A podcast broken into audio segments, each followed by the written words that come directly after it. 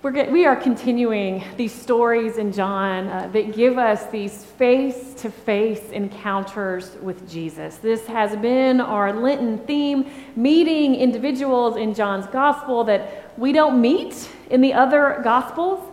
Individuals who have long conversations with Jesus, individuals who come face to face with Jesus in the midst of all of their own messy reality and their time and place. And Jesus speaks um, into their reality, meets them where they are, receiving their questions, their doubts, their fears. We began with Jesus in the wilderness, um, naming temptations that still tempt us today. We eavesdropped on Nicodemus's nighttime visit to see this man Jesus, to question Jesus, to try and understand what all of this was about, what this new thing from God was. Last week, the tension and the vulnerability of the moment as Jesus engaged the Samaritan woman at the well. And today we have another long story from John. It's a, it's a very long story, actually. Um, there are lots of characters in this story. They come and they go. You're going to hear lots of different voices. And this time, the story involves a healing. And then there's questions over how this healing came about, questions about Jesus. And then a line toward the very end uh, that we should all notice. Surely we are not blind, are we? We're going to be reading from John 9, but as we prepare to hear God's word this day, let us pray. Eternal God, in the reading of the scripture, may your word be heard.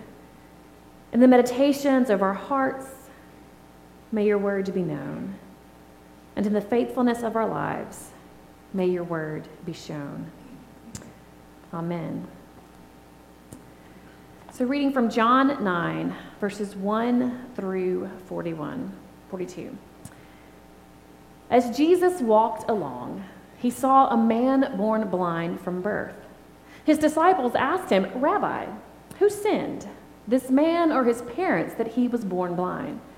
Jesus answered, Neither this man nor his parents sinned. He was born blind so that God's works might be revealed in him. We must work while we must work the works of him who sent me while it is day. Night is coming when no one can work.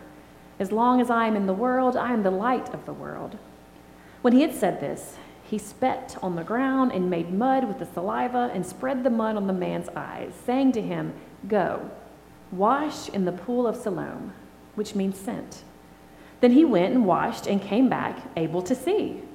The neighbors and those who had seen him before as a beggar began to ask, Is this not the man who used to sit and beg?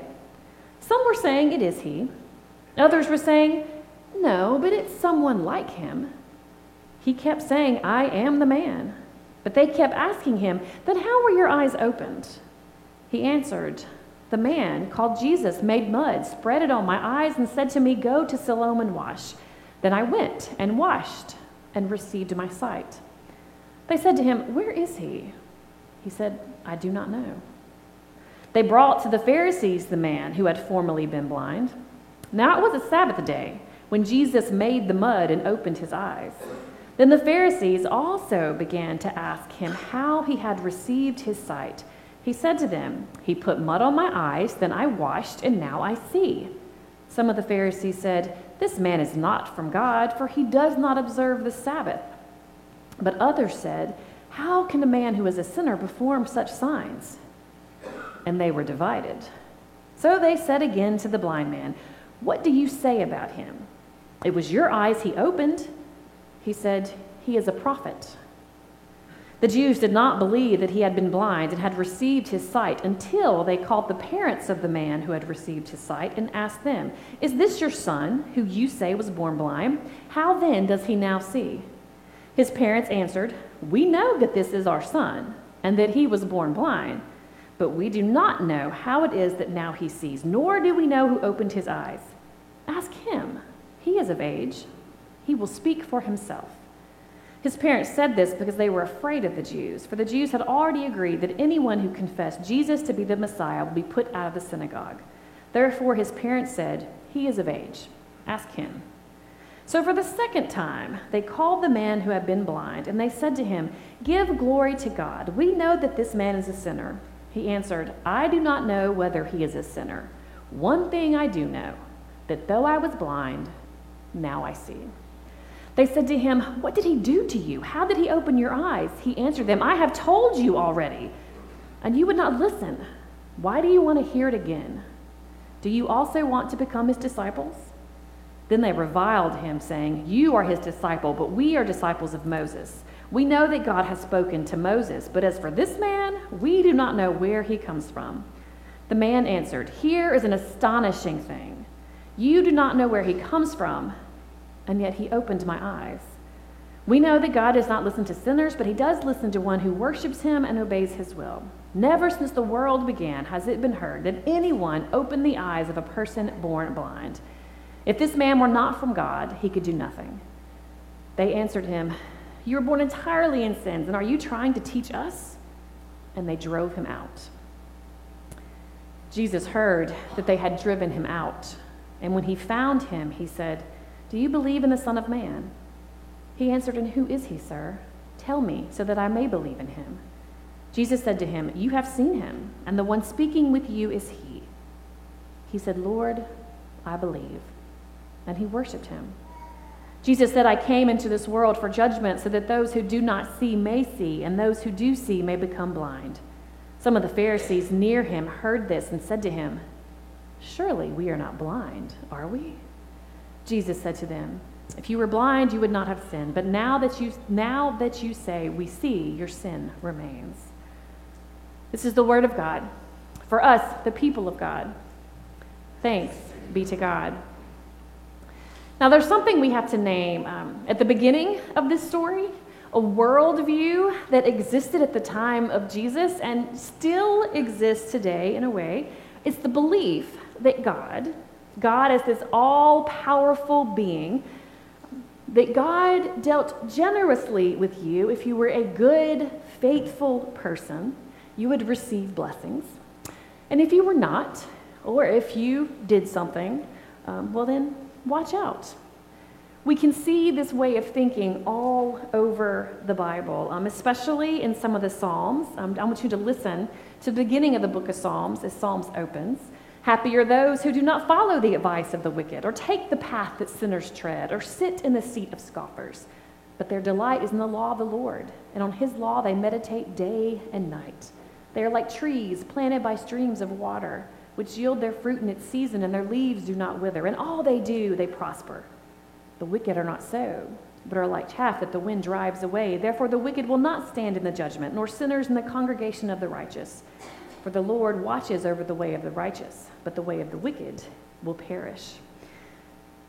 Now, if you had to put words to this today, it would be what we would call the prosperity gospel. The, the idea that if you pray enough, are good enough, if you're faithful enough, God will bless you. And if you're not being blessed, well, then you must have done something. Or you're just not faithful enough. Now, what the prosperity gospel voices don't really want to grapple with is that whole when bad things happen to good people thing. Um, they just want to convince you that blessing will come if you are just faithful enough. This is what the entire story of Job is about and dealing with, challenging this notion. So, John's gospel, this particular story, also challenges this notion with the story of the man born blind. Who sinned? This man or his parents, that he was born blind. There's no pause, no discussion. Jesus just breaks through this time honored tradition. Neither this man nor his parents sin, sinned. And then, using spit and mud, Jesus, without being asked, heals the man born blind and Jesus instructs him to go and wash in the pool of Siloam, which means sent. Jesus extends to him an invitation to relationship and a journey toward transformation.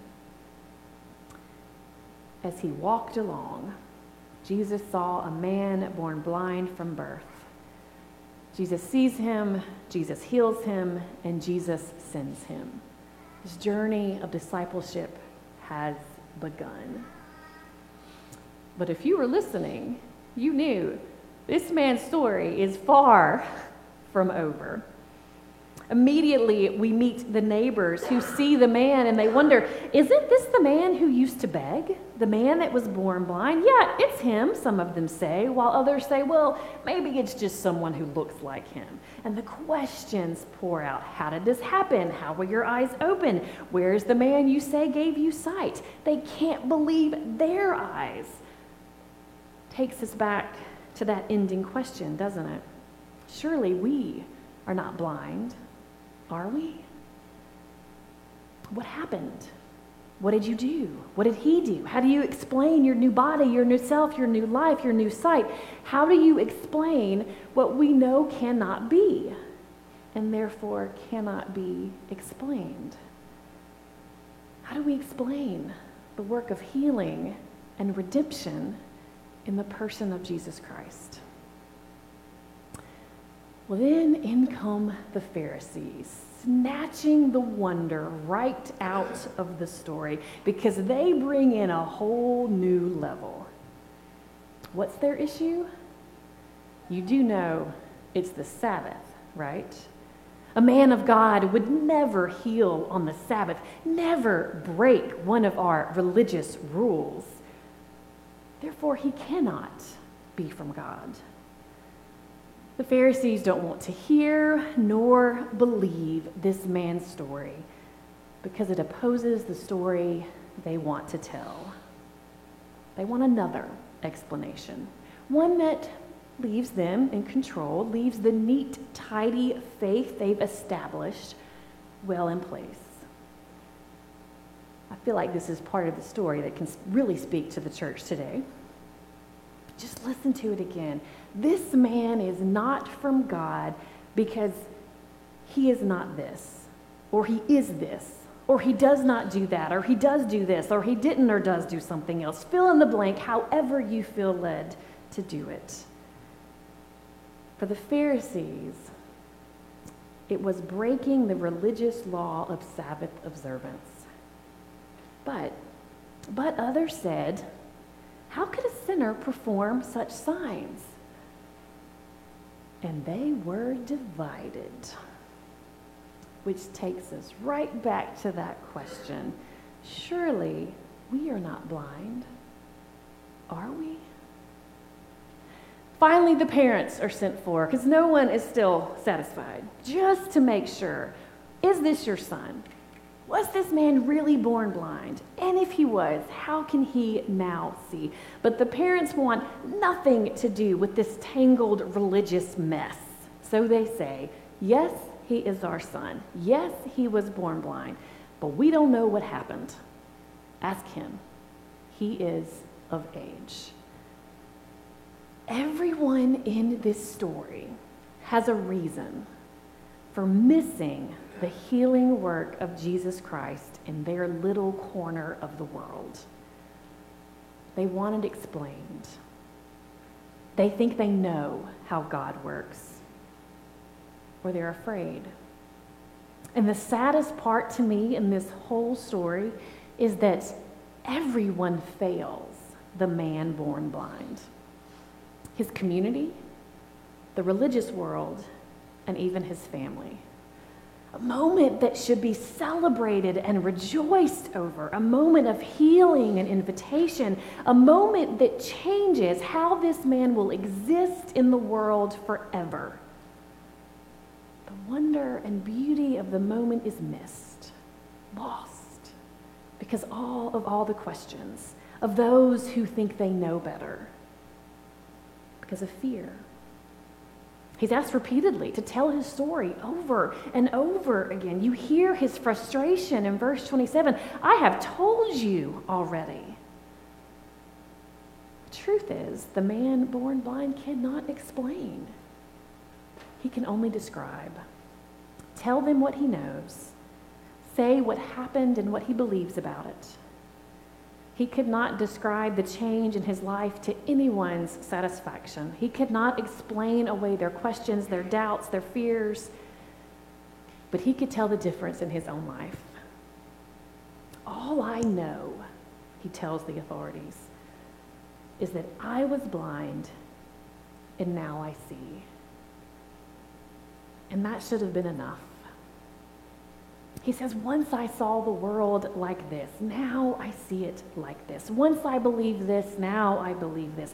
Once I lived in a place that I, that I now see was blind to certain things. Now my eyes are opened, and here is what I see and know. Now, there's three things about this story, um, and all three have to do with how this story begins and ends. So, chapter 9, it begins with us meeting this man born blind. Verse 1 As Jesus walked along, he saw a man blind from birth. Jesus sees him. He could have passed by, he could have not noticed. The way this story begins tells us something important about what the author of the Gospel of John thought was important about Jesus. Jesus sees us. As Jesus walked along, he saw. Now, by verse 7, Jesus is gone. The focus is on the man and all the questions. But Jesus returns. In the end, verse 35. Jesus heard that they had driven him out, and he found him. The way this story ends tells us something important about what the author of the Gospel of John thought was important about Jesus. Jesus finds us. And then, of course, the big question of the Pharisees after all of this plays out surely we are not blind, are we? Surely we are not blind, are we? Well, I don't know. I think in this story it comes down to a matter of seeing ourselves and the others and the world as God does. And Jesus has shown us how to do that. Jesus re enters the story, re enters the life of this man, and the story ends by showing us what an encounter with Jesus can mean. You will be seen, you can be healed, you can be transformed, and you will have one who will find you and stand with you when you are cast out. The psalm that is given alongside this story in the lectionary calendar is Psalm 23. I think what we learn about Jesus in this story is also the reason that Psalm 23 is such a song of comfort. It tells us that God sees us, God finds us, God heals us and holds us, walks with us on the journey.